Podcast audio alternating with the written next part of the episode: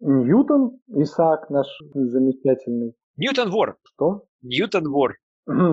А, да, хорошо. Ну ты что думаешь, он теорию относительности придумал? А, нет, я не думаю, что Ньютон придумал теорию относительности. Вот именно. А, я, мне сейчас не хватает видео для того, чтобы смотреть после того, как ты сказал Ньютон Ворд, просто смотреть и молчать. Безэмоционально смотреть и молчать. Потому что что, о чем я... Ладно, хорошо. Ты разорвал нить канву и все. Хорошо, возвращаемся. Ньютон, Исаак Ньютон, живший, знаю, живший во время просвещения, который... Как, как после этого всего продолжать? Ты разорвал мне мозг. Я рад, я рад, что я смог помочь. С этого момента подкаст твой. Ты меня победил, я повержен. А ты хорош, да, ты хорош. Подкаст «Мировое правительство», выпуск 3. Ура! Вот путешествовать не могу. Привык я летом со школьной скамьи путешествовать, а в этом году. Помнишь, как ну, летом каникулы были? У тебя еще со школьной скамьи, что но Новый год это не начинается не 1 января, а вот 1 сентября, когда ты в школу идешь. А до этого момента надо отдохнуть. Сейчас делать понятно. Ну, как вариант не идти 1 сентября в школу. Не решает вопрос. Все равно 1 сентября. Это рефлекс. Поэтому все время начинается 1 сентября. Хочешь ты того или нет. А Самая большая проблема сейчас возникает у школьников, потому что по американским законам, когда ты на студенческой визе, тебе необходимо посещать, физически присутствовать в занят... на занятиях в университете. А многие университеты переходят на удаленную модель. Соответственно, что будет с студентами, которые зачислены и начинать должны 1 сентября, непонятно, потому что по закону текущему, который есть, их должны были депортировать, фактически отменять визу и отправлять домой. Таких людей, по-моему, сказали полтора миллиона человек.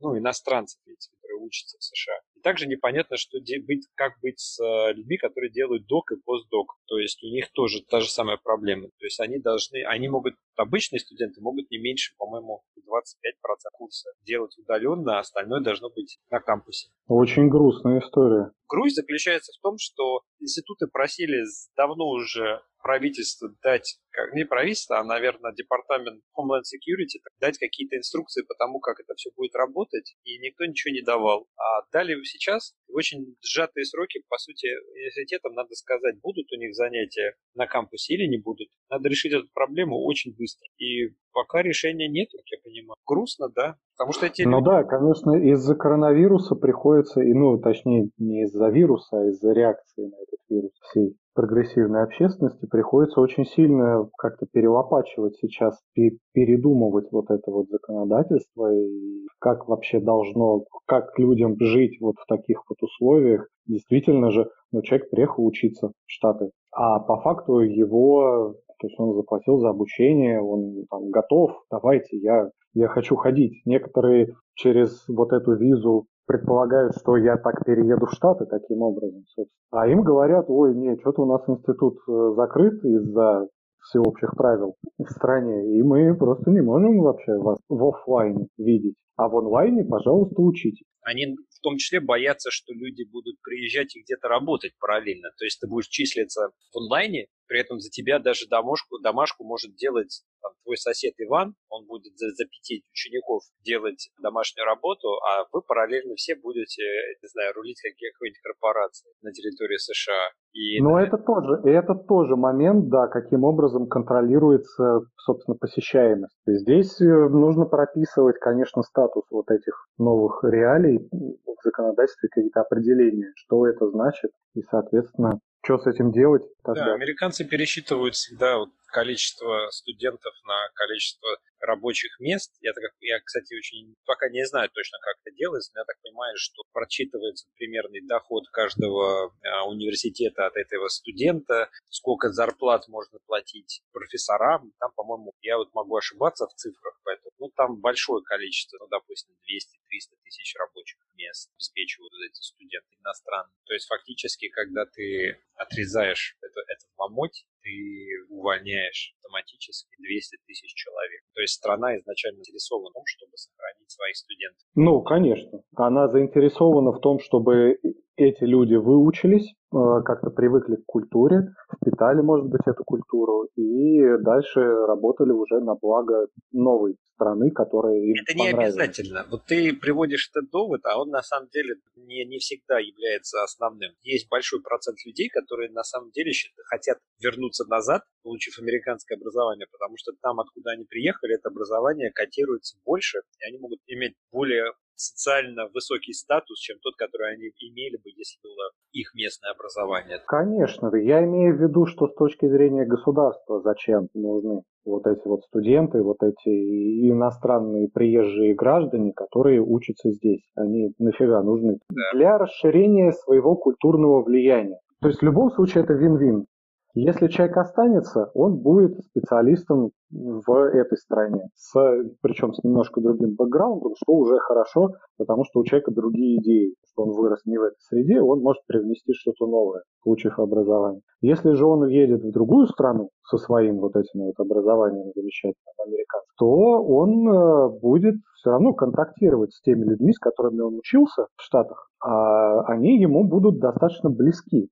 То есть ему будет проще находить с ними контакт потом, просто он с ними учился. Это социальная группа, сокурсники. И тем самым налаживаются и международные связи в том числе. Тоже правда, да, безусловно. Я просто, когда Наша говорит про бэкграунд, я представил какого-нибудь э, студента, который прошел войну там в Иране или в Ираке, и он из-за своего бэкграунда каждый дом строит убежище. Просто так, на всякий случай. Но... А почему нет? Строители бомбоубежищ тоже нужны стране. Я согласен. Просто так его спрашивают, а почему вот вы спроектировали бомбоубежище в бизнес-центре? Такой бэкграунд. Так, его, может быть, специально позовут. Понимаешь, есть архитектор, который весь насквозь американец, там в третьем, в четвертом поколении, выучился, вот на, вырос на такой культуре. И есть э, архитектор, который приехал из Ирака, он там еще в детстве его папа учил, как делать э, бомбоубежище, как защищаться от э, авиационных атак и всего такого. И этот человек приезжает в Штаты, выучивается на архитектора, и у него, понимаешь, какой опыт? Вот, то есть у него образование точно такое же, как у первого вот этого чистокровного американца,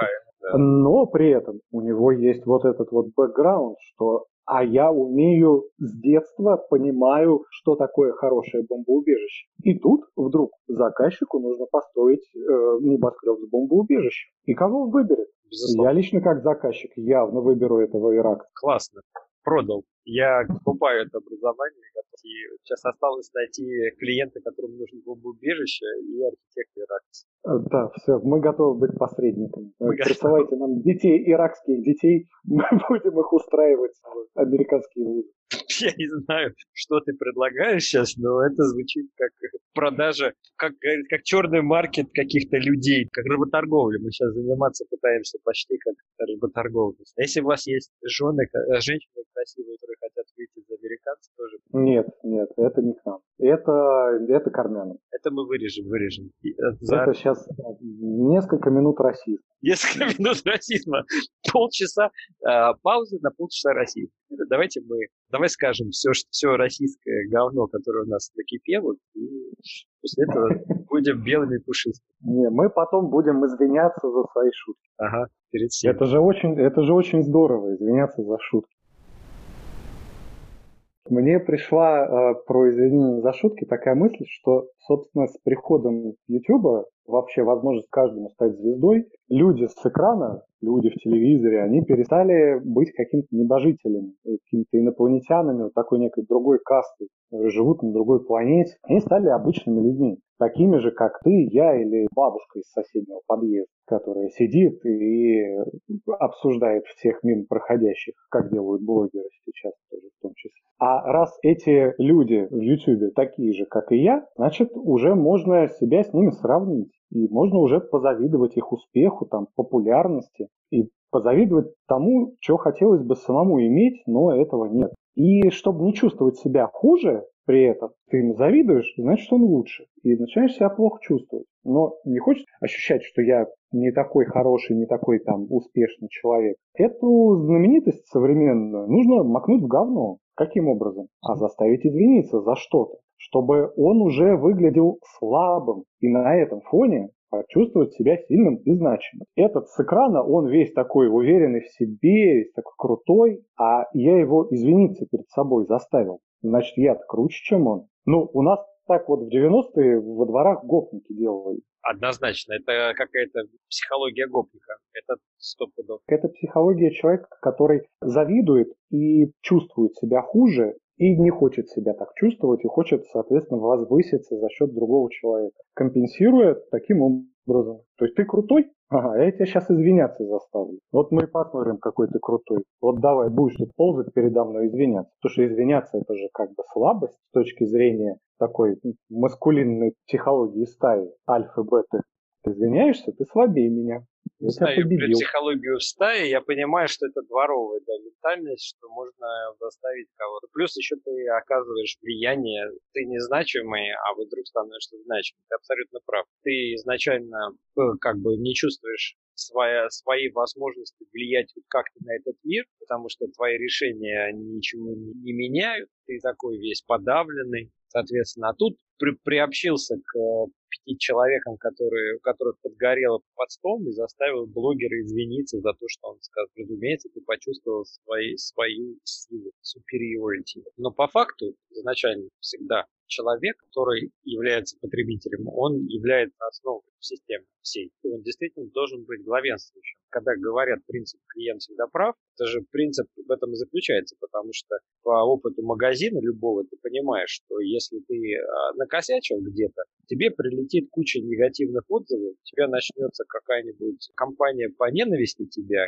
просто массовая в интернете чуваки, ну и потом у тебя клиентов просто не станет. Есть известные опыты, там пиццерия одна в Лос-Анджелесе, рядом, рядом с местом, где я живу. И вот у них никто сейчас пиццу не покупает, потому что у них есть ролик на Фейсбуке, где их продавец очень грубо общался с клиентом это стал вирусным роликом на Фейсбуке, а после Фейсбука, соответственно, на любую платформу, на которую ты заходишь, там есть отсылка к тому, что, ребят, посмотрите, на Фейсбуке есть такой-то ролик, вот, там вы увидите продавца в этом магазине, и, может быть, вы передумаете покупать пиццу. Сейчас у них там на Yelp рейтинг одна звездочка, на Google там 1,1. Ну, в общем, ребята, если продают, то только с каким-то случайным людям, которые просто не вне интернета, то есть которые просто мимо проходили. Это очень хорошая история. И знаешь, чем она отличается? Очень интересным моментом. То не просто кто-то ну, кто-то вот снял этот ролик, да, и типа их заставляли извиниться. А то, что люди поддержали, вот многие очень посетители э, э, вот этой пиццерии, они посмотрели этот ролик и как бы поддержали, что да, ребята, вот так вот вести себя очень плохо, действительно. И здесь уже идет оценка, да, это можно назвать английским термином evaluation, придавание ценности. При а, этом Причина, почему этот магазин существует, потому что, ну, не магазин, а пиццерия, потому что у них есть не, другие каналы сбыта, нежели... То есть есть онлайн-заказы, есть какие-то заказы по телефону. То есть человек, который у них до этого заказывал по телефону, и он только знает номер телефона, ему не хамили по телефону, он продолжает так же успешно, наверное, заказывать. Потому что реально они не закрылись. Я тебе рассказывал историю со своим магазином. Я до этого не занимался, не просил у своих клиентов оставлять мне отзывы, комментарии. У меня был один клиент, которому не дошло письмо, и вот этот один единственный клиент мне оставил отзыв, негативный, соответственно, написав одну звездочку, поставив и написав, что мне не дошло письмо. На мои попытки связаться с этим клиентом, он никак не отреагировал, клиент. Не было, я не смог никаким образом, пытаясь в течение двух недель с ним связаться, чтобы урегулировать эту ситуацию, либо возместив ему стоимость, либо прислав ему замену, либо хоть как-то отработать эту ситуацию, у меня не получилось, просто человек пропал. Вот негативный отзыв остался в аналог интернета. Есть. И что? Мы получаем, и да, и в результате получился баланс перекошенный. У меня висит один негативный отзыв, а я там отправил 50 заказов, и никто до этого не возмущался. Потом я стал спрашивать клиенты, которые остались довольны, чтобы они оставляли отзыв. Таким образом, я отбалансировал свой рейтинг до какого-то меняемого уровня. Вот та пиццерия, на которую набросились, у нее не было, видимо, достаточного количества положительных отзывов, поскольку люди из интернета умудрились ее так быстро задавить. Да, вот здесь есть два варианта. Либо у нее не было положительных отзывов, потому что э, у нее действительно так все плохо, либо они вообще как-то не парятся на эту тему и, в принципе, никого ну, не, не, не делают то, что делал ты. Не пытаются своих посетителей, своих пользователей привлечь к тому, чтобы они проголосовали, э, поставили им хорошую оценку. Им вообще наплевать. У них может быть там основная база покупателей, они же до сих пор существуют. Да. Вот, у них может быть основная база покупателей, это люди в офлайне живущие, да. которые, в принципе, не в курсе этого Елпа, вот этих рейтингов, которые просто заходят в эту пиццерию, потому что рядом с домом там вкусная пицца. Они не по Елпу ее находят я почти уверен, что вот тот второй вариант, который ты описываешь, это тот вариант, как существует этот бизнес. Они абсолютно игнорируют интернет, поскольку там нету никаких ответов от владельца бизнеса на эти комментарии ненависти, никаких объявлений, ничего нет. Они просто проигнорировали всю ситуацию. А когда игнор происходит, он также поджигает пердаки всем, кто хейтит. Народ-то хейтит еще больше, если пассивная позиция. Пинают, по сути, лежащий труп. То есть есть вот лежащий труп этого магазина в интернете, которого сейчас уже вряд ли кто-то будет пользоваться, но только вот тот самый случай его использования, возможно, это как бы проксимити, да, то есть близость к своему местному положению. Как я о нем узнал об этом, да, этой пиццерии? Она достаточно близко к моему дому находится, точно так же. Когда я прочитал ее рейтинг, мне не захотелось зайти и посмотреть, и дать ей, дать шанс попробовать. Может быть, вдруг у них пицца вкусная, может быть, рейтинг плохой, обслуживание плохое. Я из России, мне хамили все детство, то есть я могу пережить да? Ну да, ты прав, но при этом что, что получается-то в итоге? Что люди ну, вот эти владельцы пиццерии, живут э, особо как, не обращая внимания на интернет, не просто делают вкусную пиццу. Они даже как бы и не заметили, что там за хрень где-то произошла, что за хейт там вокруг возник, они просто даже не в курсе. Я уверен, что когда ты придешь к ним, если ты вдруг об этом вспомнишь, они тебе расскажут свою, свою версию этого всего на самом деле. Ты просто приходишь, ты через дверь говоришь там, хочу у вас пиццу заказать, а почему у вас в интернете рейтинг там 2? И они тебе расскажут. Я также, также разговаривал с э, риэлторами в свое время. Я спрашивал, почему у вас рейтинг 2? То я с ними уже был готов подписать договор. Они мне дали вполне логичное и рациональное объяснение, почему у них такой низкий рейтинг. Потому что у них была ситуация, когда залило несколько квартир, и люди остались очень сильно недовольны этим. Соответственно, люди пошли и написали в интернете хейт. А потом еще пара человек, знакомых этих знакомых, поддержали этот хейт. В итоге у них обычные клиенты, которые довольны, они не ходят и пишут. Вот это логика, та, которую мне объяснили. Я думаю, что под это, этой логикой можно просуммировать данную тему и вообще ее закрыть и похоронить куда-нибудь в мавзолей, наверное, запихнуть к Ленину. Ленин и хейт в интернете, да, они достойны. Ленин и хейтеры. Они должны да, достойны быть похоронены и уже забыты, да. Да, у каждого, у каждого хейтера свой мавзолейчик в интернете. А вот еще что я хотел сказать, это какой забавный момент, что российские поправки к Конституции вступили в силу 4 июля, а, собственно, в День независимости Соединенных Штатов Америки. Yes. И вот мне интересно, да, у нас теперь тоже будет выходной на тему независимости? Салют, обязательно, салют, выходной. И потом ты просто приглашаешь американцев в Россию как можно больше и говоришь, ребят, ну это как дома, как вот там, откуда вы. Четвертого мы празднуем День независимости. У нас также есть Рождество, Новый год и все остальные блага. Вы можете так же, как у себя на родине. И они такие, ну, а, Рождество еще, извини, в разные когда. Разумеется. Рождество да. переместить Нет, а не ты получится. представляешь, еще есть два Новых года. По старому и по новому. И Рождество а, у нас по старому и по... У нас все есть. То есть мы становимся универсальным убийцей. У нас есть все на все случаи жизни. У нас больше праздников, чем где бы то ни было, по-моему. Надо проверить. Такая страна, страна швейцарский нож.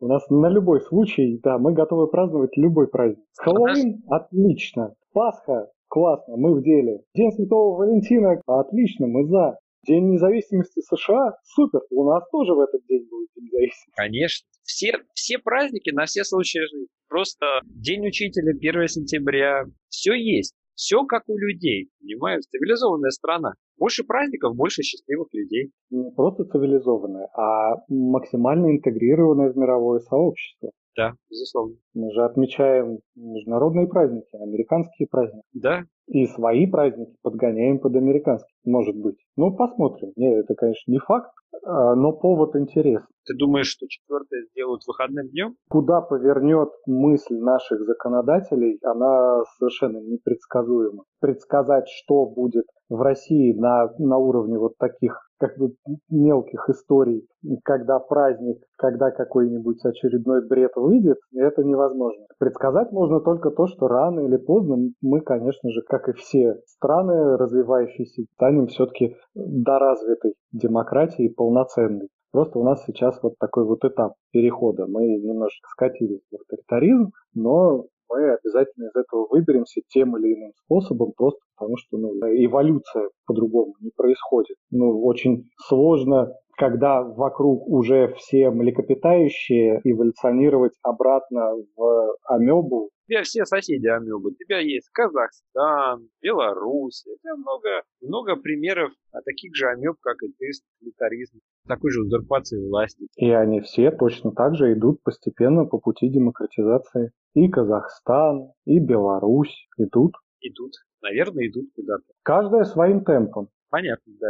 Я, я Но понимаю, это, да. это все однозначно происходит. Ну, то, что происходит сейчас в Беларуси с выборами президента, с, точнее даже не с выборами, что происходит, а с активностью людей, граждан Беларуси на этих выборах насколько там активно народ включился вообще во все это дело и какие там рейтинги э, одобрения независимых кандидатов как раз. В Казахстане хорошо, что происходит в Казахстане, замечательно. Там старый ушел на пенсию, так сказать, в отдельный орган, ну, он сам для себя, который нарисовал. Там теперь идет конфликт ветвей власти. Там его дочка борется с э, его преемником которого он назначил, любой конфликт во власти, либо он приводит к новому витку авторитаризма, либо он приводит к демократизации. Что такое демократия, как не постоянная борьба бесконечная за власть. Это чем замечательна демократия? Что не, не устанавливается одного единственного человека, который решает, что правильно для всех, а что они постоянно друг с другом конкурируют,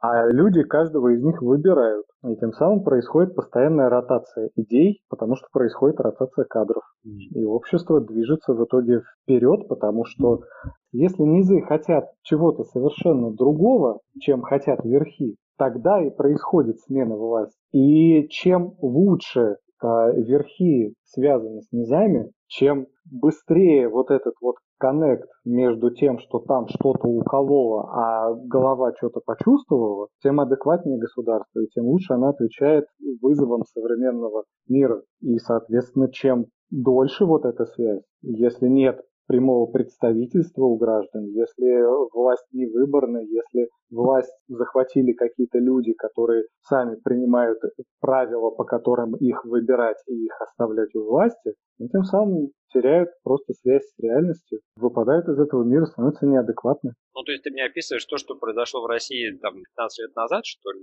Мы о чем говорим? Потому что, по-моему, этот процесс уже давно идет. Ну, конечно. Я описываю то, что произошло, и то, что продолжает происходить, но это абсолютно точно развалится. Здесь вопрос только когда. Я понимаю. Конечно, это не развалится там, в ближайшие годы. И никакой революции нет. Во-первых, э, никто не хочет революции, в принципе. Ну, никто не хочет революции или никто не хочет нищеты? Никто не хочет резкой смены. Люди, обладающие большими ресурсами, не хотят, чтобы все очень резко поменялось. Да, они не хотят, да? чтобы их ресурсы были отобраны, по большому счету. Естественно. А граждане страны не хотят нищеты, они не хотят насилия, вот этой вот революционной обстановки с переделом собственности, после которого получается долгий период, потом снова выстраивание на руинах, что мы все порушили, и нам нужно заново все построить. Я помню, ты хотел рассказать, как у вас э, в Калифорнии проходило празднование 4 июля. Я увидел в новостях, что у вас там был, была бесконечная канонада какая-то, да? Было, да. 4 июля. У меня нет друзей сейчас, которые бы отмечали. И, в принципе, все мои знакомые постили на Фейсбуке какие-то пустые задние дворы и говорили, что, мол, может быть, в следующем году мы увидимся там. Ну, как-то очень так дистанционно. Хотя, на самом деле, очень многие люди все-таки встречались, ездили группками там так далее. Я видел просто группы граждан. Но самое интересное начало происходить где-то часов в 6 вечера. Я как раз прилег отдохнуть, а проснулся от того, что меня вот за окном стреляет. Ужасное эхо от домов, потому что звук балансирует между двумя домами, усиливается многократно. Часов в 8 стало просто невыносимо. И я уже пошел смотреть, что же там такое происходит. Было очень интересно. Первое, что я увидел, это вот вспышки на доме с очень громкой канонадой звука. Дом соседний, он освещался, как будто кто-то поставил там стробоскоп. Дойдя до ближайшего перекрестка, я увидел огромное количество людей, которые просто переградили фактически проезжую часть, поставили посередине дороги свои пиротехнические устройства, потому что на самом деле они запускали не просто там какие-то детские фейерверки, а там какая-то пластиковая основа, в которую потом они вставляют патрон, поджигают ее, и он выпускает большую такую ракету фактически. И я стал как бы наблюдать за этим. Поснимал. У меня не было никогда возможности так близко и качественно снимать фейерверки, потому что до этого все время они где-то проходили в Лонг-Биче, я уже до этого жил. Там все очень организовано. Во-первых, фейерверков до 10 нету, то есть примерно в 9 они начинают, в 10 идут, и в 10-20 последний фейерверк. И последний фейерверк, он уже там, там есть такая, такой корабль стоит в музее Queen's Mary, и вот в том направлении начинаются фейерверки. Своих не так много, в принципе, людей. А здесь же все было свое. Какие-то ребята, я не знаю, они, наверное, купили вагон фейерверк, потому что запускали их с 6 утра и до 12.30 еще по всему району были отголоски. Но вот эти ребята непосредственно до 1 фигарили. Фигарили они много. Я запомнил, когда один чувак, он вышел с такой коробкой, он прям нес под рукой коробку примерно размером с телевизор, с плазменную панель. А чувак был огромных размеров.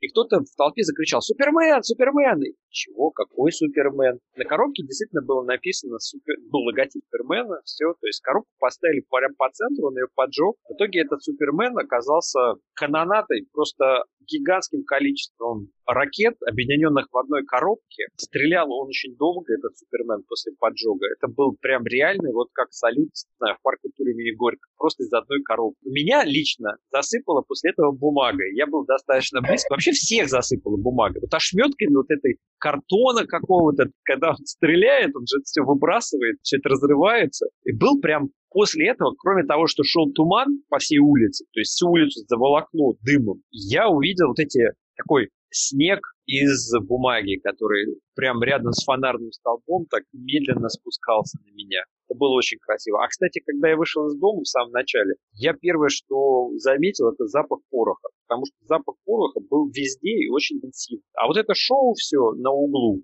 смотрела очень большая часть нашего района. И при этом, когда я их покинул и пошел просто посмотреть, что вокруг, таких локаций, где перекрывали дорогу, и машины как-то объезжали эти все фейерверки время от времени, останавливая и наблюдая их, и было несколько. То есть это только в одном моем районе, который не такой большой, не такой сильно населенный, было уже огромное количество. А когда я отошел, посмотрел в перспективу, там видно было с холма, что в Лос-Анджелесе таких локаций очень-очень много, и фейерверки шли постоянно. Но это специфика, наверное, самого Лос-Анджелеса, потому что, как я уже сказал, в Лонг-Биче все было более регламентировано и более спокойно. Я не видел и не слышал такого, что прям большого уровня шума и количества, соответственно, фейерверков. Шоу было, конечно, незабываемое. Я такого, я сам небольшой поклонник фейерверков, и вышел я из дома исключительно из-за того, что просто дома было находиться невозможно, потому что звук дома был намного сильнее, чем когда ты на улице. Но я, кстати, оглох в конечном итоге я от Супермена я оглох очень хорошо.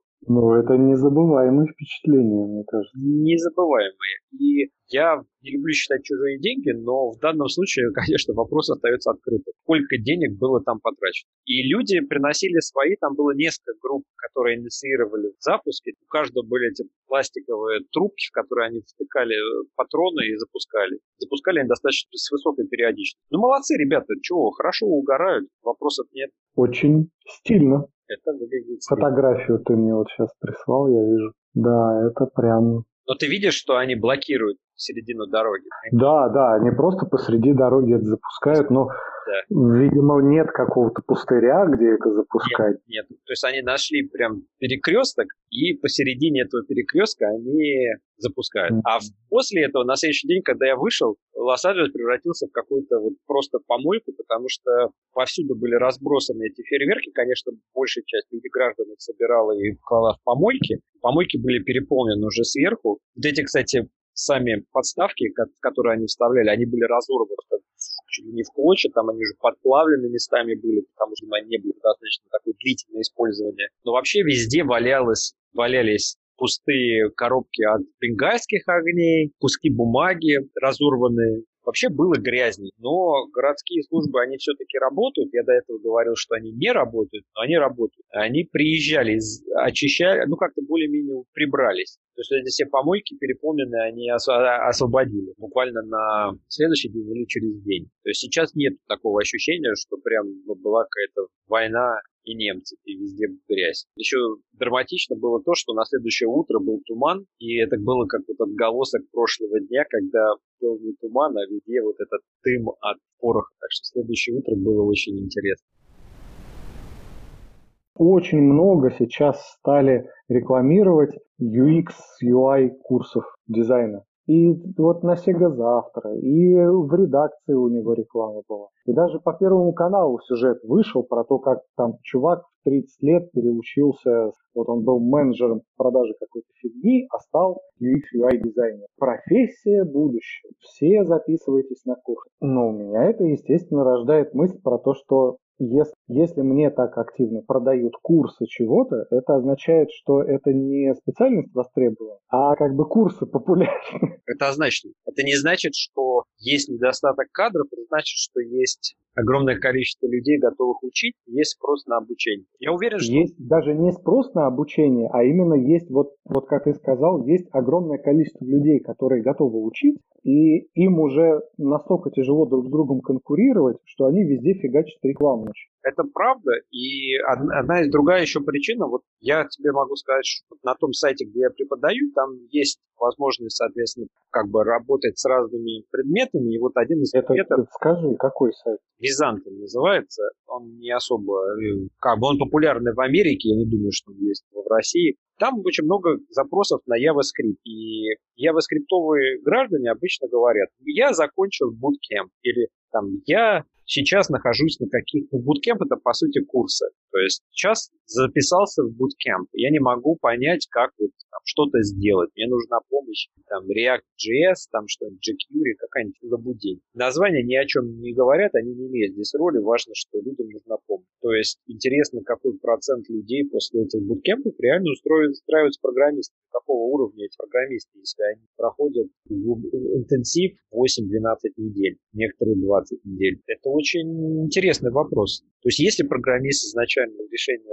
своих домашних заданий прибегает к помощи какого-то человека, который тоже не мог помочь, очень такая тема. Но вообще веб-девелопмент и очень многие истории, они сейчас преобразились, знаете, то есть они перестали быть уделом таких задротов, которые все время сидят и чего-то набивают, какие-то страницы кода, а превратилась в такую более элегантную, утонченную историю. И, соответственно, с этой историей уже легче работать. То есть сейчас приложение есть для анимации например, а, элементов в HTML5, и из приложения ты делаешь, по сути, просто анимацию, а сохраняется код. Этот код вставляешь страницу, у тебя бам, анимация, как JavaScript анимация, которая видна на всех устройствах, и ты получаешь просто кусок кода, который ты можешь интегрировать куда тебе надо. Да у меня вообще ощущение, что это стало модной просто профессией. Это стало Модная намного... профессия. Да, да. Это, не то, это не то, что для, не для гиков, это вообще модно уже. Очень модно быть э, UX, UI дизайнером, или там веб-девелопером, продукт-дизайнером, продукт-менеджером. Вот это вот все, это стало очень модно. Я не, не знаю насчет модно или нет. Это однозначно престижная и хорошо оплачиваемая работа в первую очередь. Хороший UX-дизайнер опытный может получать в Штатах больше 80 тысяч долларов. Какой-нибудь senior UX, UI дизайнер. А это очень хорошая оплата, которой нету в других каких индустриях. Самый большой запрос это на UX, UI дизайнеров, которые что-то делают в фигме что конкретно они делают в фигме, тогда мы с тобой говорили, я как-то боялся фигмы. Не знаю, не то, что я боялся, но у меня не было никаких задач, связанных с фигмой, и было непонятно, зачем она нужна мне, когда я знаю Photoshop, Illustrator и все остальное. Код могу, в принципе, в Notepad писать. Но по, преподавав немного фигму, я понял, что прекрасная программа, очень простая. Очень хорошая. Мне очень нравится вот, э, подход. Когда мы с тобой разговаривали, я не знал фигму вообще. Но попреподавав немного фигму, она мне понравилась. По-моему, все логично. То есть я не понимаю, что тебя так развеселило. Все очень четко. Видимо, именно поэтому я не стремлюсь в преподавателя. Ты можешь преподавать фигму так же, как могу и преподавать я. То есть приходит человек, у него есть задание, он не знает, как его делать. И вы вместе с этим человеком разбираетесь, а иногда он сам видит, ну, в некоторых случаях он видит что-то раньше, чем ты. И он такой говорит тебе. Вот на самом деле это так. Я имел в виду, что эта история как раз мне и не нравится в преподавании. Что человек, который не понимает и не разбирается, на самом деле не является специалистом, профессионалом, может преподавать. Знаешь, в 20% случаев люди, которые к тебе приходят, у них паника по поводу того, что им надо сделать. Все, что я с ними делаю, это читаю расслабленно их задания и по пунктам разбираю то, что от них требуется. Потому что они, видя это задание и не понимая, с чем им предстоит столкнуться и что от них требуется. Они не понимают, почему, что и зачем они делают. То есть мы с ними читаем задание, я им говорю, вот от вас, от вас требуется сделать вот это, потому что это такой элемент, который используется, вот, допустим, в рассылках. А это от вас требуется сделать, потому что, видимо, это маленький шажок на построение какой-то большей части. И действительно, чаще всего так оказывается, что программа, она разделяется на маленькие этапы, из которых в конце ты получаешь какой-то большой проект. Или это подготовительный этап для чего-то другого. Но просто для человека, который ко мне обращается, у него паника, у него завтра задание, у него конь не валялся, ему надо его сделать, а он ничего не понимает, чего от него вообще хотят. И он такой, я не знаю, я не могу это сделать. Я никогда этого не делал. Вот. Мы просто с ним вместе как бы в этом разбираемся. А то, что ты говоришь, ты действительно прав. Я понимаю, ты говоришь немножко про другое. Ты говоришь про то, что люди преподают то, что они, в чем они не эксперты. Когда я начинал, у меня... Ты так... говоришь про то, что преподаватель, он психолог. Преподаватель, он чисто психолог. Просто помогает справиться. Я искренне в это верю, что преподаватель, он психолог, и преподаватель не может тебя ничему научить практическому. То есть он не может тебе сказать, что ты должен вот так, так и так сделать, и у тебя все получится. Преподаватель может тебя вдохновить на то, чтобы ты сам что-то узнал, чему-то научился. Но он не может тебе прям взять и научить. Потому что когда я людям пошагово объясняю, как в иллюстраторе что-то делать, у меня всегда создается ощущение, что я на самом деле ничего не преподаю, потому что то, что те этапы, которые я делаю, они построены на моей внутренней логике, которую я для себя определил. Когда я делаю с клиентом логотип, который ему надо сделать, у меня есть внутренняя логика. Я определенным образом трансформирую объекты, превращаю их там в шарики, палочки, превращаю в бабочку. И это основывается на моей логике, на моем принципе. Я не уверен, что он понимает четко, как вообще я подошел к этому вопросу, как я увидел симметрию, пропорции, как я взял фотографию бабочки и трансформировал ее в графический элемент. Но ты говоришь про э, то, что ну, преподаватель должен объяснять общую логику, а не конкретные э, шаги, которые нужно сделать для достижения цели. Скорее всего, да. Но для того, чтобы преподаватель мог объяснить общую логику, он должен разбираться. Он должен понимать эту общую логику. Ну, в целом, да. понимать. То есть, ты когда преподаешь фигму, ты понимаешь общую логику построения дизайна интерфейса. Ты не знаком с самим продуктом, но ты понимаешь, что, к чему стремится этот продукт, что должно в конечном итоге стать результатом работы в этом продукте. И ты предпринимаешь шаги, которые ведут к тому, чтобы этот результат являлся тем, который ожидается от клиента. Давай рассмотрим другой вариант, чтобы тебе было понятно. Я понимаю, что у тебя все так же сомнения, а я хочу, чтобы мы это действительно... Я не хочу, чтобы ты со мной согласился, но я хочу, чтобы мы разобрались в этой ситуации, потому что для меня важно тоже для себя понять, может быть, я неправильно это либо выражаю, либо это так. То есть есть какие-то неточности. Допустим, ты редактируешь видео, ты научился редактировать видео в премьере. Ты понимаешь принцип редактирования видео. То есть что такое видео? Это кадры, которые изменяются на протяжении времени. То есть это для этого репрезентацией является таймлайн. Есть какая-то отметка, которая показывает, где ты находишься в этом таймлайне. Соответственно, ты можешь уменьшать, увеличивать клип. Можешь создать их несколько. Это такие базовые, основные. Тут неважно, дальше я буду преподавать Vegas, Premiere или еще какие-нибудь маковские приложения типа iMovie. Редактирование, сама логика и база, основа редактирования, она не будет меняться, правильно? Логика видеоредактирования не меняется. Безусловно, если человек приходит тебе с очень узкоспециализированным вопросом про какую-то программу, которая умеет делать что-то, чего не умеют другие программы, и ему надо за очень короткое время объяснить там что-то совсем, то есть я не буду преподавать синему, потому что я ничего не знаю про синему, вообще ничего, я в глаза не Но преподавать что-то связанное, допустим, с э, граф-дизайном, отличное от иллюстратора, я могу попробовать. Но синему ты не будешь преподавать, потому что ты 3D не знаешь. Потому что я не знаю 3D, я не знаком вообще с э, теми проектами, которые сделаны на синими, с исключением тех, которые делал ты. Интересен сам факт, что тебе надо понимать базовые какие-то принципы. Студента ты можешь только вдохновлять на то, чтобы он сам изучал. То есть ты должен, в моем представлении, снять с него вот этот блок, в котором он находится, когда он говорит, я в этом ничего не работал, я этого не знаю. Мне надо что-то сделать, я не знаю как. И ты должен каким-то образом вот, психологически просто помочь открыть для него этот инструмент. Я не знаю, есть у тебя такое или нет. Меня, когда начинает снимать на видео, я не могу не улыбиться. Нет, ну ты прикольный. Ты как кошечка такая, которая, знаешь, все время снимают ее на видео, она все время улыбается. Есть такая порода какая-то кошечек ази- азиатских. Они все время улыбаются. Они все время как будто накурены, знаешь. И глаза косые, и они улыбаются. Но это никак не связано с тем, что они действительно улыбаются. Они просто так выглядят. Когда их, так сним... Когда их просто снимают, они все время улыбаются. Выглядят улыбающими. Нет, а я так в жизни не, вы... не выгляжу улыбающимся. Но я начинаю улыбаться. Мне просто... Вот именно как когда это официальная какая-то съемка. То есть ну, не, не то, что когда у меня просто вот какие-то друзья, там что-то, какая-то съемка происходит в дружеской компании, нет. А вот когда какая-то официальная, я начинаю улыбаться. Ну, мне настолько неудобно становится, видимо, что у меня возникает такая непроизвольная защитная реакция в виде улыбки. И такой вот очень сжатой улыбки, которую я хочу подавить, потому что здесь вроде как серьезно все, вроде ну, не повод, чтобы улыбаться, ничего веселого не происходит. Но вот улыбка как защитная реакция, наверное, возникает. Mm. Это очень забавно. Но я это вот не самая плохая, то есть не самая плохая защитная реакция. Но она мешает. Я понимаю, почему я не мог, не мог бы быть актером потому что я начинаю улыбаться, когда нужно что-то сыграть на камеру. Я... Ты можешь быть массовкой какой-нибудь прекрасной, то есть когда нужны будут... Я буду улыбиться, я буду да. стоять в массовке и улыбиться. Вот представь, да. там фильм, снимаем фильм про зомби, да. и один зомби стоит и улыбится. Самый классный зомби будешь из всех зомби.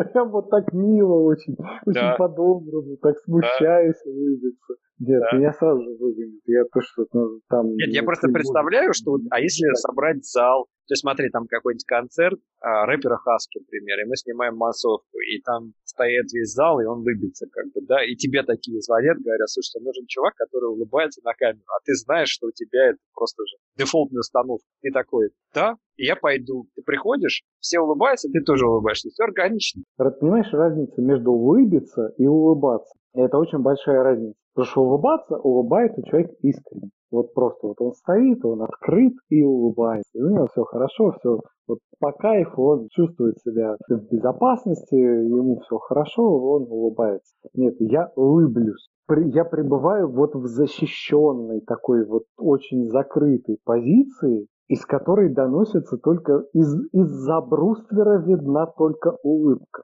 Вот нормально, так. нормально. Я тебе серьезно говорю. То есть, ну, тогда на том самом мероприятии, про которое мы говорим, все будут от тебя. Знаешь, ты как вот э, будешь лидером в танцгруппе, то есть всегда в танцгруппе есть один главный, под него все подстраиваются. Ну, не все, просто так иерархия происходит. Надо бывает три главных. Они синхронизируются, потом все под них подстраиваются. Но в этом и смысл как бы группового танца, да. А ты будешь вот именно лидером по лыбам. Ты будешь улыбиться, тебя будут транслировать на большой экран, и все вот в массовке будут подстраиваться к тебе. Представляешь, Представляешь, как классный какой, классный визуальный ход. Это очень интересный, да, визуальный ход. Если кто-то захочет снять видеоклип, в котором массовка выбится от смущения, то зовите меня, я органически туда впишусь. Топчик, топчик, да. Ты, ты будешь первым, кого позовут. В Америке показывали одного заключенного, который с зоны вел прямую трансляцию на мобильный телефон. Он просто live делал с зоны на мобильный телефон. У них там их конфискуют, но они у них все равно попадают в мобильный телефон. И вот э, там была история про то, что там запущение какое-то ужасное, там крысы прям были, и затопило их. И он прям в лайве показывал, что вот смотрите, вот так все есть. И он остался как бы неизвестным. Так а что он показывал-то в итоге? Я не понял, в чем. Тюрьму, внутри тюрьмы. Live он делал. Из своей камеры. Угу. Заключенный. Имеет мобильный телефон с включенным интернетом мобильным. Показывает. Ну просто для российской, для российской тюрьмы это вообще никакая не неудивительная история совершенно. У нас, э, в принципе, все органы в курсе. Кто-то рассказывал даже, что в России в тюрьме самые, самые большие скамеры, вот те люди, которые занимаются мошенничеством телефонным, когда тебе звонят, там это служба банка. Сообщите, пожалуйста. Да, да, да, это люди из тюрьмы. Да, да. да. Я где-то слышал такую версию. Нет. Так это, да. И, а, вот как-то мою бывшую жену вот такие примерно мошенники и обманули. Может быть, они были не из тюрьмы, конечно, это хрен его знает. Но, по крайней мере, когда мы подавали заявление в полицию на эту тему, а там было не голосовое мошенничество, там было вот через мессенджеры, через текст. Угу. В полиции так сразу и сказали, что хрен мы их найдем, потому что это, скорее всего, вот какой-то мобильник в тюрьме. Они в курсе об этой проблеме, они в курсе того, что там до хрена вот этих вот черных мобильников, которые никто не знает, ни, никому, никто, ничего.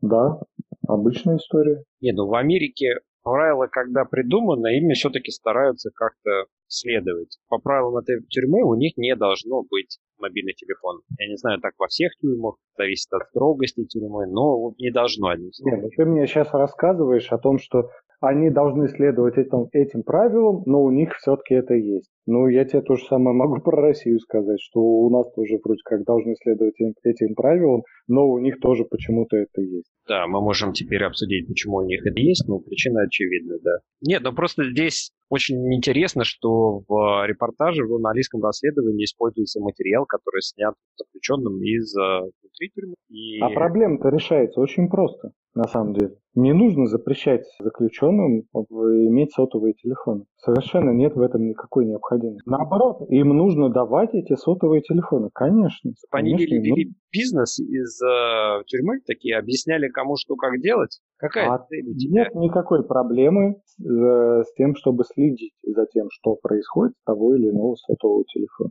Они, кстати, глушилки ставят в тюрьме. Вот еще э, сказали про... Вот не нужно этого всего. Так это все глупость. Вот я говорю, что нужно им, нужно, конечно же, это все разрешать и просто следить. Если человек ведет противоправную деятельность из тюрьмы, значит, ему нужно ухудшать условия пребывания в тюрьме.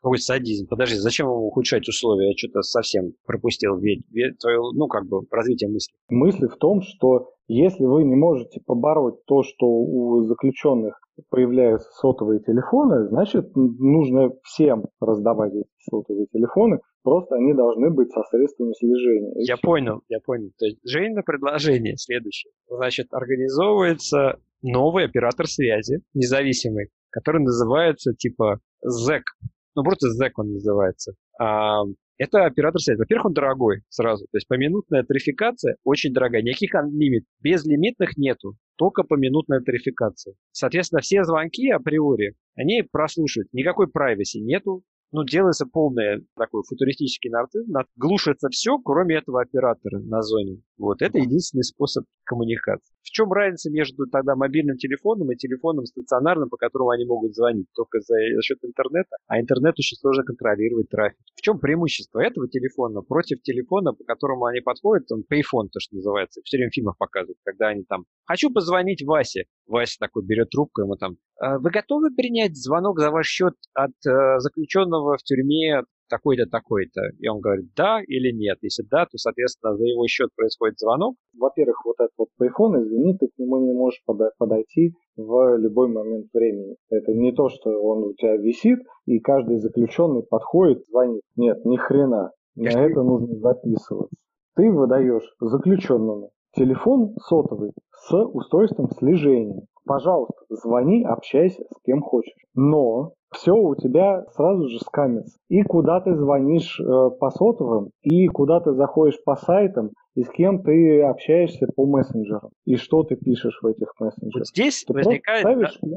программу, и все. Здесь начинается моральная дилемма, что которые говорят очень часто про американцев. Но американцы поднимать с ковидом связанное. Во время эпидемии ковида возникла следующая дилемма. Заключенные говорят, мы совершили что-то неправильное в своей жизни, но мы не согласны умирать в тюрьме за это. Мы не, нам не подписывали смертный приговор. У нас в тюрьме нет условий для того, чтобы соблюдать социальную дистанцию. А сейчас, допустим, да, да, логичная претензия, абсолютно. Вот по твоей логике получается, что ты на самом деле отбираешь у этих заключенных privacy, а они не совершали тех действий, за которые они должны расставаться с свободой на обладание каким-то личным пространством, понимаешь? Ты фактически хочешь их превратить в... Ты на самом деле, я думаю, в конечном итоге их озлобишь. Совершали. Нет, неправда, совершали. Их лишают возможности общаться со своими близкими, со своими друзьями, с кем угодно. Изолируют. Изоляция. Их, их изолируют от всего этого. Соответственно, они пытаются нарушить этот запрет, конечно же. Угу. Зачем их пытаться изолировать от всего этого, если им можно это все дать, просто общайтесь, но угу. за вами будет слежка. Угу. Где здесь нарушение privacy? Человек, который нарушил закон, получает поражение в правах. В этом и есть суть. Нарушение privacy заключается в следующем этапе, с которым, о котором что ты будешь делать с полученной информацией. Допустим, он звонит своим подельникам. И ты благодаря этому выдаче этого телефона узнаешь всю схему, по которой он работает. Ты узнаешь всех его подельников, где он спрятал деньги. Он этого никогда не будет делать, правильно, на телефоне. То есть они, конечно, выработают код очень быстро какой-то секретный. Ты в итоге в конечном получишь его же с тем же самым левым мобильником, по которому он будет разговаривать. Он разговаривает именно по левому мобильнику из-за возможности не светиться, как бы, не палиться, понимаешь? Да возможность какого-то создания личного пространства. Твое предложение, оно не сработает. Именно по той причине, что ты пытаешься сделать то же самое, что уже сделано. От чего он а, ушел в направлении личного, скрытого телефонного номера, неизвестного охранника, правильно? Да, ты прав. Вот в этом плане ты прав. Конечно же, если ему нужно будет сообщить кому-то что-то секретное, связаться со своими подельниками, он, конечно же, воспользуется в любом случае каким-то одноразовым телефоном. А, то есть здесь ни, ничего не поменяется. Это правда. Но а в других случаях это поменяется. В мягком режиме в некоторых в некоторых тюрьмах в США есть библиотеки, в библиотеках есть компьютеры даже, ну, с минимальным доступом интернета, там, наверное, половина интернета забанена, разрешены какие-то общие сайты, но я думаю, где-нибудь в Википедии ты можешь, хотя вряд ли, наверное, там бы тоже придумали какой-нибудь хитрый метод передачи данных, ты бы читал статью в Википедии, которая на самом деле является дешифрованным посланием поддельных. Там нет никакого внешнего. Да, там, скорее всего, интернет, но я знаю, что у них есть компьютеры какие-то. Компьютеры есть, ну, ну и что? Ну у тебя компьютер без связи с внешним. Ну да, да, логично. Окей, да, сиди за компьютером. Великое произведение искусства не рождается из желания написать метафору. Метафора вчитывается в него задним числом. Как тебе такая мысль? Мне нравится, кто написал. Пушкин? Это нет, это я в лекции Быкова услышал. Я не знаю, он это сам придумал или у кого-то тоже прочитал, но вот что ты думаешь на эту тему? Ну, это правда. Это как раз от отражения всего современного искусства. Так современное искусство сейчас оперирует на этом уровне. Самый банан, при, приклеенный э, скотчем к стене, есть не что иное, как метафора, которую э, зритель прочитал. Она, может быть, не заложена. Мысль про то, что должна ли быть изначальная идея какая-то в, в картине, в произведении искусства. Мне кажется, это... должноствование, в принципе, в искусстве не недопустимое слово. Ну, хорошо, не должна, а художник, когда придумывает, он закладывает какую-то вот мысль в произведении искусства. Это не... Или это не обязательно? Художник может закладывать, но тогда это не, не очень хорошее произведение искусства. То есть оно неудачно. Потому что если есть у тебя ожидания от зрителя в прочтении этой мысли, то это морализм и есть такое английское слово prescriptive. Prescriptive порой это когда допустим, предписание. Предписание, да. Элемент предписания в искусстве не является хорошим. Это пропаганда, по сути. Ты пропагандируешь свою идею. Если же ты выражаешь какое-то мироощущение, и зритель его считывает благодаря твоим выразительным средством, тогда действительно это успешное, мне кажется, произведение искусства удачное. Но если ты просто у тебя есть идея, ты ее заложил, тогда это иллюстративный материал, понимаешь? Тогда это просто твоя картина, есть иллюстрация твоей идеи. Не очень работает на уровне искусства. Это когда ты хочешь допустим, показать, что проиллюстрируй слово «пушистый». Ты рисуешь пушистого котенка. А если у тебя просто ощущение мира пушистое, просто вот хочешь, чтобы зритель почувствовал, как ты видишь мир, например, ты видишь его пушистым. Ты вряд ли будешь иллюстрировать его таким же образом, как ты бы иллюстрировал. Это очень прямая. Здесь мне кажется, что предполагается, что зритель должен проделать какой-то путь для того, чтобы понять то, о чем ты говоришь. А если он прям сразу туда попадает, он не так же это прочувствует, как ты это прочувствовал. То есть, скорее всего, ты должен работать с такой материей, которая требует от зрителя работы. Зритель должен проделать определенный путь, чтобы прийти к пониманию того, о чем ты говоришь. Ну, а вот э, в онлайн искусство, вот э, Инстаграм искусство, в котором очень быстрый вот этот контакт, либо понравилось, либо не понравилось. Там нет времени на то, чтобы зритель разбирался. Да это вообще, мне кажется, очень часто работает на уровне... Ну, ты лайкаешь, ты даже не... Ты настолько быстро учишься считывать эти изображения и судить их. И ты судишь по какой-то внутренней системе координат. Ну, я не знаю, мне нравится зеленый. Ты листаешь по ленте, каждый раз, когда ты видишь зеленый, подсознательно ты его лайкаешь это никакого отношения к контенту не имеет. Я не думаю, что место современного искусства в Инстаграме.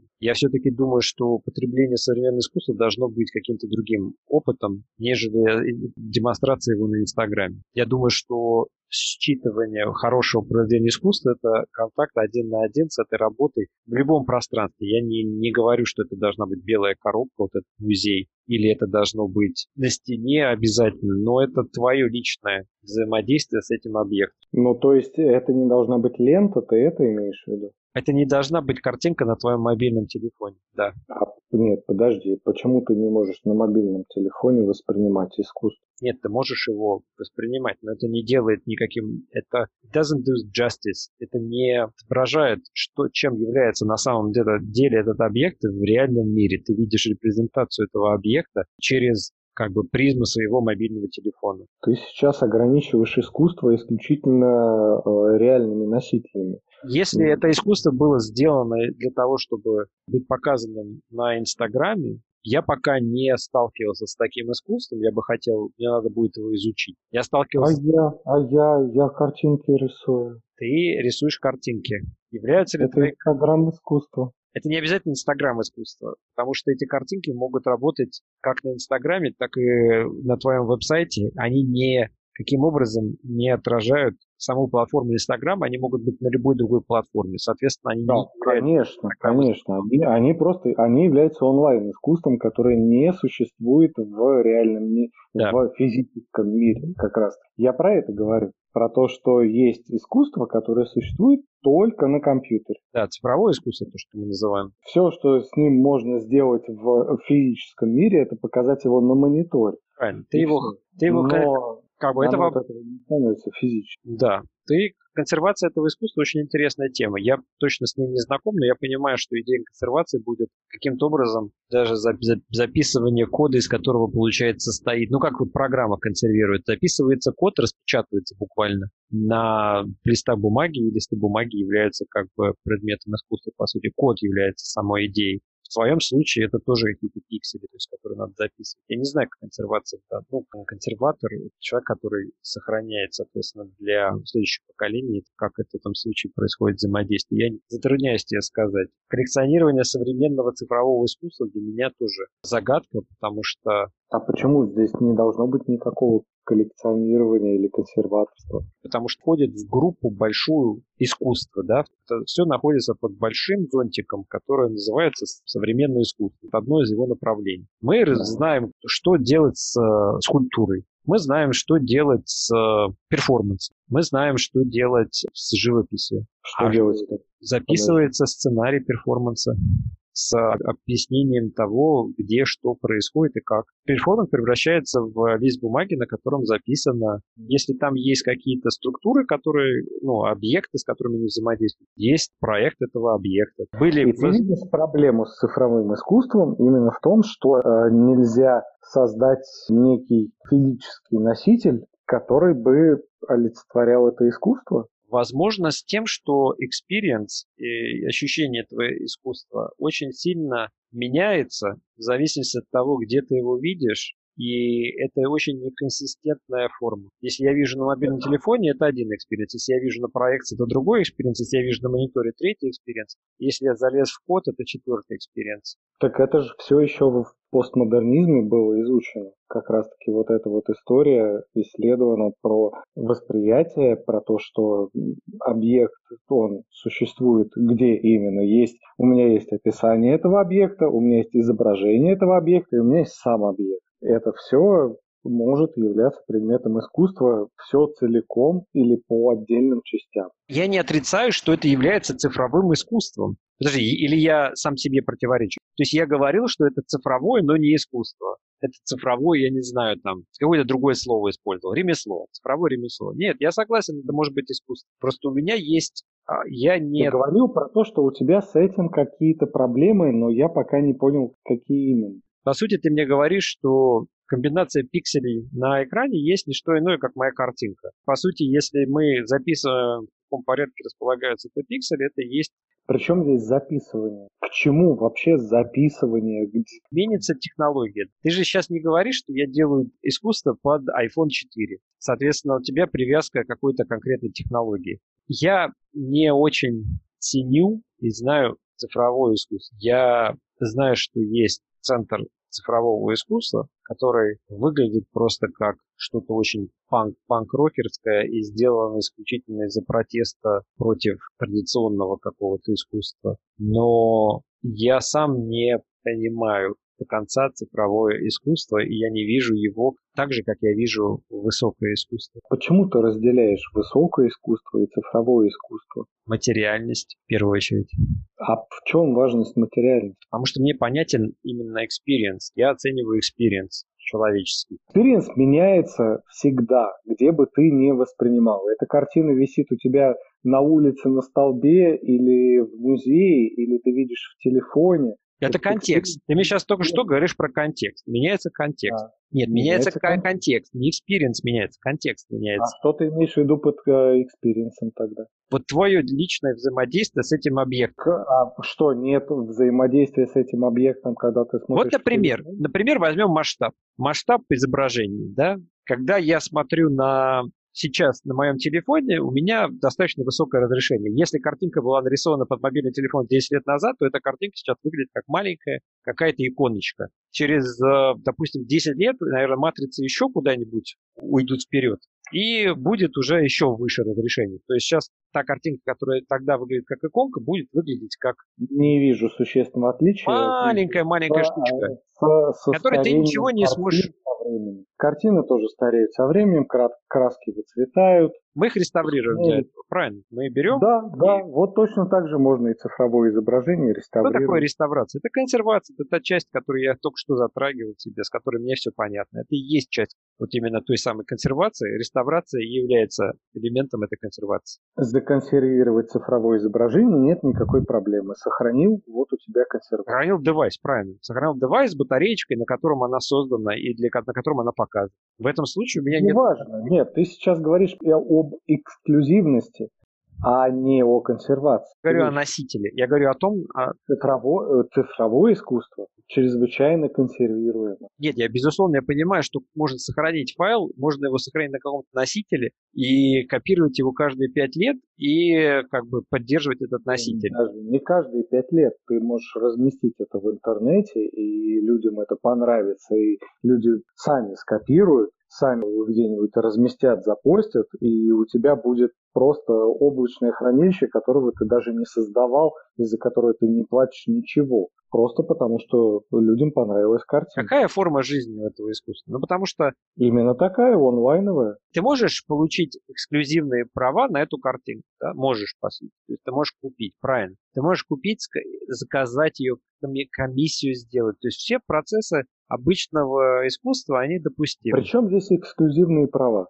Эксклюзивные права – это не имеет никакого отношения к искусству. Наличие или отсутствие эксклюзивных прав. Это не про искусство, это про бизнес, это про право владения, правообладание. Это не про искусство.